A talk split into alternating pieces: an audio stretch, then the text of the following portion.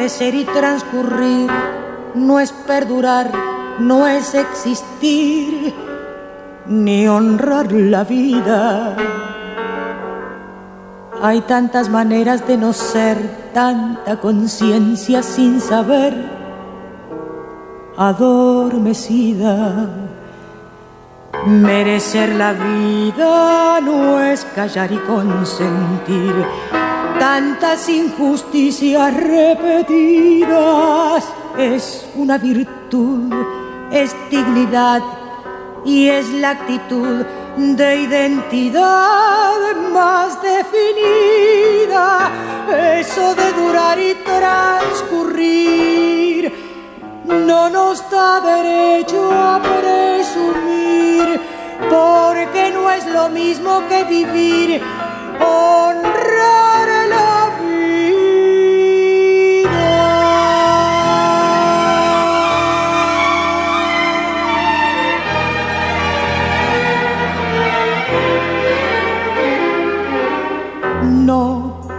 permanecer y transcurrir, no siempre quiere sugerir honrar la vida. Hay tanta pequeña vanidad en Bien, qué buena manera de empezar el segundo bloque con Eladia Blasquez, porque estamos hablando con Vera Álvarez. Yo dije marplatense, bueno, es como si fuera marplatense, es orgullo nuestro, después de tantos años en la ciudad.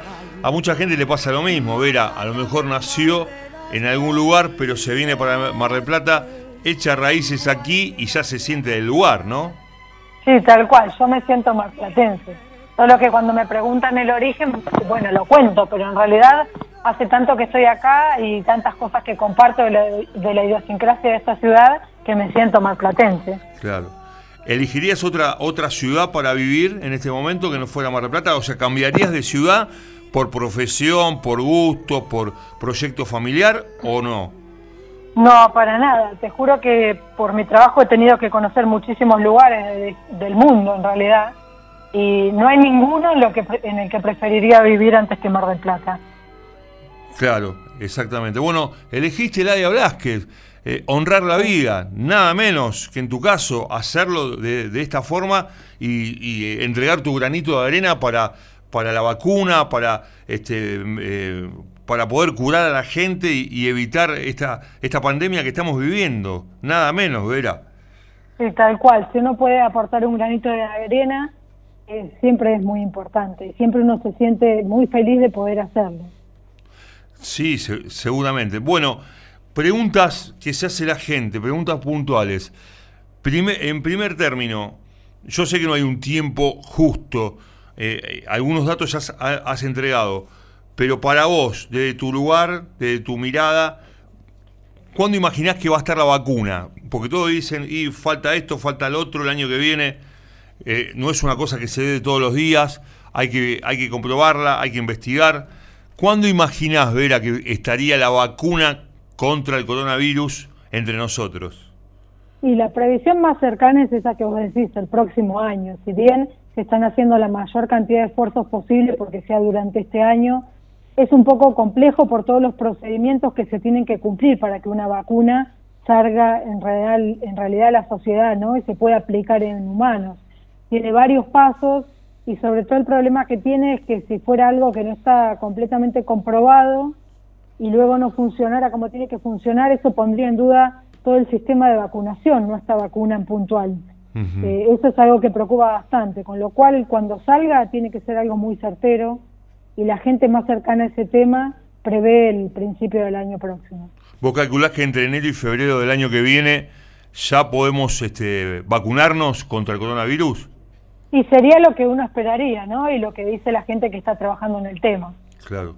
¿Y estamos bien encaminados, digamos, para llegar a ese objetivo en febrero del año que viene? Y la verdad es que hay gente trabajando en distintos países del mundo con distintas metodologías. De hecho, acá en uno de los 64 proyectos que se aprobó es para ese tema. Y si bien la investigadora trabaja en Buenos Aires, también es originaria de Mar del Plata y su carrera de grado la hizo en la Universidad Nacional de Mar del Plata, Juliana Casataro.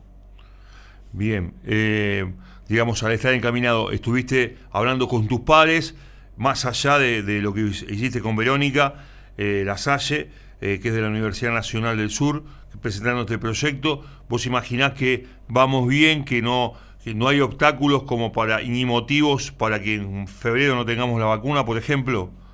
Exactamente. No debería haber ningún obstáculo y en realidad están trabajando muchos países en lo mismo, con lo cual se puede llegar a una o más vacunas porque además son diferentes, ¿no? Yo este tema no sé tanto, es lo que he leído y me parece que vamos a lograrlo. Bien. Y, por ejemplo, Vera, eh, hasta que no tengamos la vacuna, ¿no volveremos a hacer hasta ese momento vida normal? Digo, estaremos en cuarentena, tendremos que tener todas las precauciones, barbijo, o esto se va a ir esparciendo poco a poco. ¿Cómo lo ves a eso? Bueno, depende un poco de lo que llamemos vida normal, ¿no? Yo creo que la vida exactamente como la teníamos vamos a tardar mucho en recuperarlo, sobre todo nosotros que tomábamos mate con todo el mundo. A nosotros por ahí nos afecta más que en otros países, ese tipo de cosas donde la distancia es más habitual. Nosotros somos de tomar mate, de abrazarnos, de darnos besos con todo el mundo, con lo cual esas normalidades van a tardar un poco más. Pero sí que teniendo los cuidados necesarios, se van a ir reincorporando actividades, como ha pasado en muchas ciudades donde no ha habido contagios o el número ha sido muy bajo, que ya han reanudado sus actividades.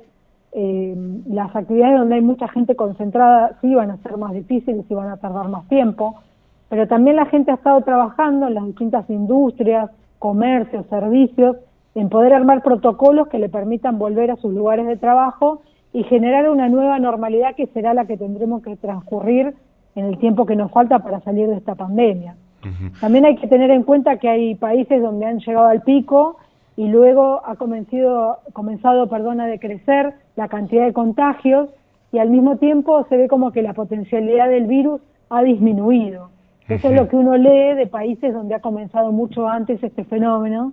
Por ejemplo, en enero, mientras nosotros tuvimos los primeros casos en marzo, y el tema es que se nos viene el frío. Pero todos estos son análisis que se están haciendo y se siguen día a día para tomar las decisiones más correctas. Eh, Vera, gráficamente no nos vamos a poder sacar el barbijo hasta cuándo, hasta que esté la vacuna. Eh, es complejo decidir eso. Yo creo que una de las probabilidades es que sea así, eh, porque incluso en estos países donde se han reanudado muchas actividades se sigue utilizando. También no sé eh, cuánta discusión hay respecto al tema. ¿En qué sentido te digo esto? Que como es un virus tan nuevo, la Organización Mundial de la Salud ha sacado diferentes referencias en diferentes momentos de esta pandemia. En un primer momento se hablaba de que no circulaba por vía aérea y por eso no se recomendaba el uso del tapabocas, digamos, porque el barbijo son más los que se usan por los médicos, tapabocas más lo que utilizamos los demás. Eh, pero de alguna manera se decía que eso no ocurría. De la misma forma también eh, hay distintas teorías de cuánto dura en cada una de las superficies el virus una vez que llegó al contacto con la misma. Hay teorías que dicen que son 24 horas y hay otras que dicen que dura hasta 9 días. Entonces, me parece que todavía son muchas interrogantes que tenemos que resolver o que la ciencia tiene que ir resolviendo y la estadística también de los casos que haya para poder tener más seguridad en la respuesta. Eh, vos sabés que una de las primeras observaciones y declaraciones que, pude recoger cuando empezó todo esto, eh, las escuché de Pedro Can, que me parece que es un, es un mm. referente, no sé si coincidís en esto, Vera, es un médico argentino, bueno, que estuvo con el tema de con, eh, la infectología y líder contra el HIV en Argentina, fundador de la Fundación Huésped, que dijo que eh, este, este, esta, esta infección, esta pandemia, iba a durar por lo menos hasta septiembre y octubre y que tampoco iba a poder haber eh, espectáculos al aire libre hasta el año que viene. ¿Vos coincidís en esto? Sí, yo creo que esa es una lectura muy lógica de todo lo que está pasando y de los números que tenemos en el momento y la situación.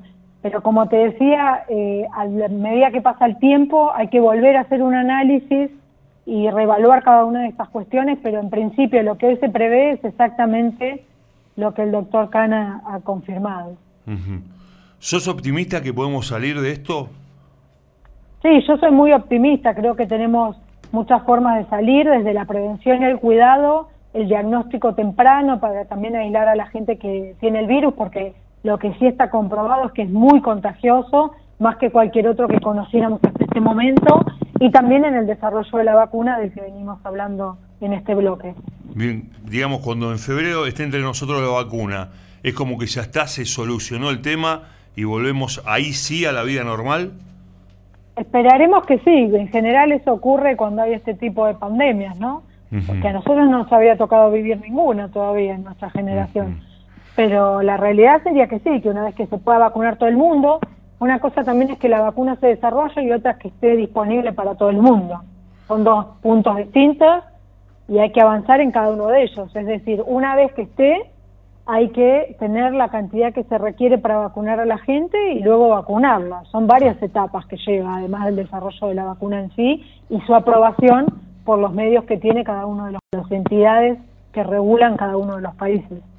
Eh, ¿Va a ser una, una vacuna, de, digamos, accesible para todo el mundo o, será costosa? Porque viste que hay vacunas a lo mejor muy importantes que tienen su valor. ¿Esto se puede establecer en este momento o todavía hay, hay que esperar? Yo creo que eso va a ser una decisión de los gobiernos, ¿no? Que los gobiernos tendrán que primero ver quién lo desarrolla y cómo lo pone a disposición con el resto del mundo. Ahora se habla mucho también de la soberanía en el tema de lo que es salud si la lográramos desarrollar acá también sería un punto mucho más fuerte, pero también entiendo que los gobiernos se tendrán que hacer cargo sobre todo de la gente que no pueda pagarlo, no sé si del total de la sociedad, pero sí de aquellos que no tengan acceso a la misma. También entiendo que a medida que pase el tiempo se van a ir marcando mejor los grupos de riesgo, que siempre son los que van a tener prioridad para vacunarse, como ocurre hoy con nuestros calendarios, se le vacuna de la gripe, por ejemplo, que los niños de hasta dos años y los adultos mayores de 65 son los que sí o sí tienen que vacunarse y que los cubre tanto sea eh, las salas de vacunación para los niños como el PAMI para los adultos mayores. Yo creo que se tiene que implementar una política de vacunación para este caso particular. Bien, vos sabés que estoy leyendo declaraciones del doctor Anthony Fauci, que lo tenés seguramente, dijo que el COVID-19 es la peor pesadilla, es mi peor pesadilla, dice el doctor en algunos aspectos, más que el ébola o el HIV. Eh, y me parece que esto está un poco, eh, digamos, respaldando tu mirada y tus conceptos en lo que tiene que ver con, este coronavirus que estamos que está entre nosotros y que está conviviendo, ¿no? Y nosotros no, no nos acostumbramos a tenerlo tan cerca. Sí, claro, y la velocidad de transmisión que tiene, la facilidad de contagio. En las otras cosas, eh, por ahí la facilidad de contagio no es tan grande o hay ciertos mecanismos por los cuales se contagia, pero acá por un lado se desconoce algunas cuestiones y por otro se supone que cualquier contacto con alguien que tuvo el virus, con una superficie donde el virus estuvo y demás, todo sería capaz de hacer que el virus nos contagie. Con lo cual esta virulicidad del propio virus es lo más complejo que tenemos. Sí, seguramente. Eh, también dijo que no habrá este año espectáculos eh, al aire libre, no habrá, eh, digamos, reuniones, que el fútbol, si se juega esa puerta cerrada, no con, público eh, local, no habrá recitales. El productor de, espectáculos de Daniel Grima dijo que ya está preparando cosas, pero para el 2021, porque este año ya lo da por terminado. es, muy difícil ver a saber que no estamos, estamos casi llegando a la mitad del año recién y ya tengamos que programar cosas para el año que viene. Es decir, este año todas esas cosas están perdidas. ¿Vos coincidís en esto? Sí, están perdidas o están readaptadas. Nosotros hemos tenido que adaptar todo lo que son clases, reuniones, exámenes, eh, tesis, jurados, de distintas cosas a la virtualidad. Es decir, nos hemos adaptado a una nueva modalidad, pero no hemos dejado de hacer las cosas. Yo creo que en eso también hay otras opciones, por ejemplo, los músicos del Mar del Plata tienen una página donde hacen shows, e incluso la gente puede pagar una entrada de acuerdo a lo que pueda pagar. Eh, hay distintos links donde uno elige cuánto puede pagar y lo paga para presenciar el espectáculo.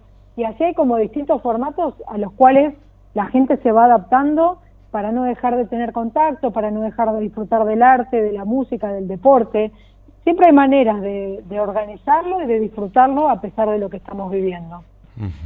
Es la voz de la doctora Vera Álvarez, aquí en el placer de saludarte. Hacemos la última pausa, eh, Vera, y ya estamos con vos, ya con el desenlace del programa. ¿Te parece bien? Perfecto, Daniel, muchas gracias. por favor, hacemos la pausa, ya estamos otra vez.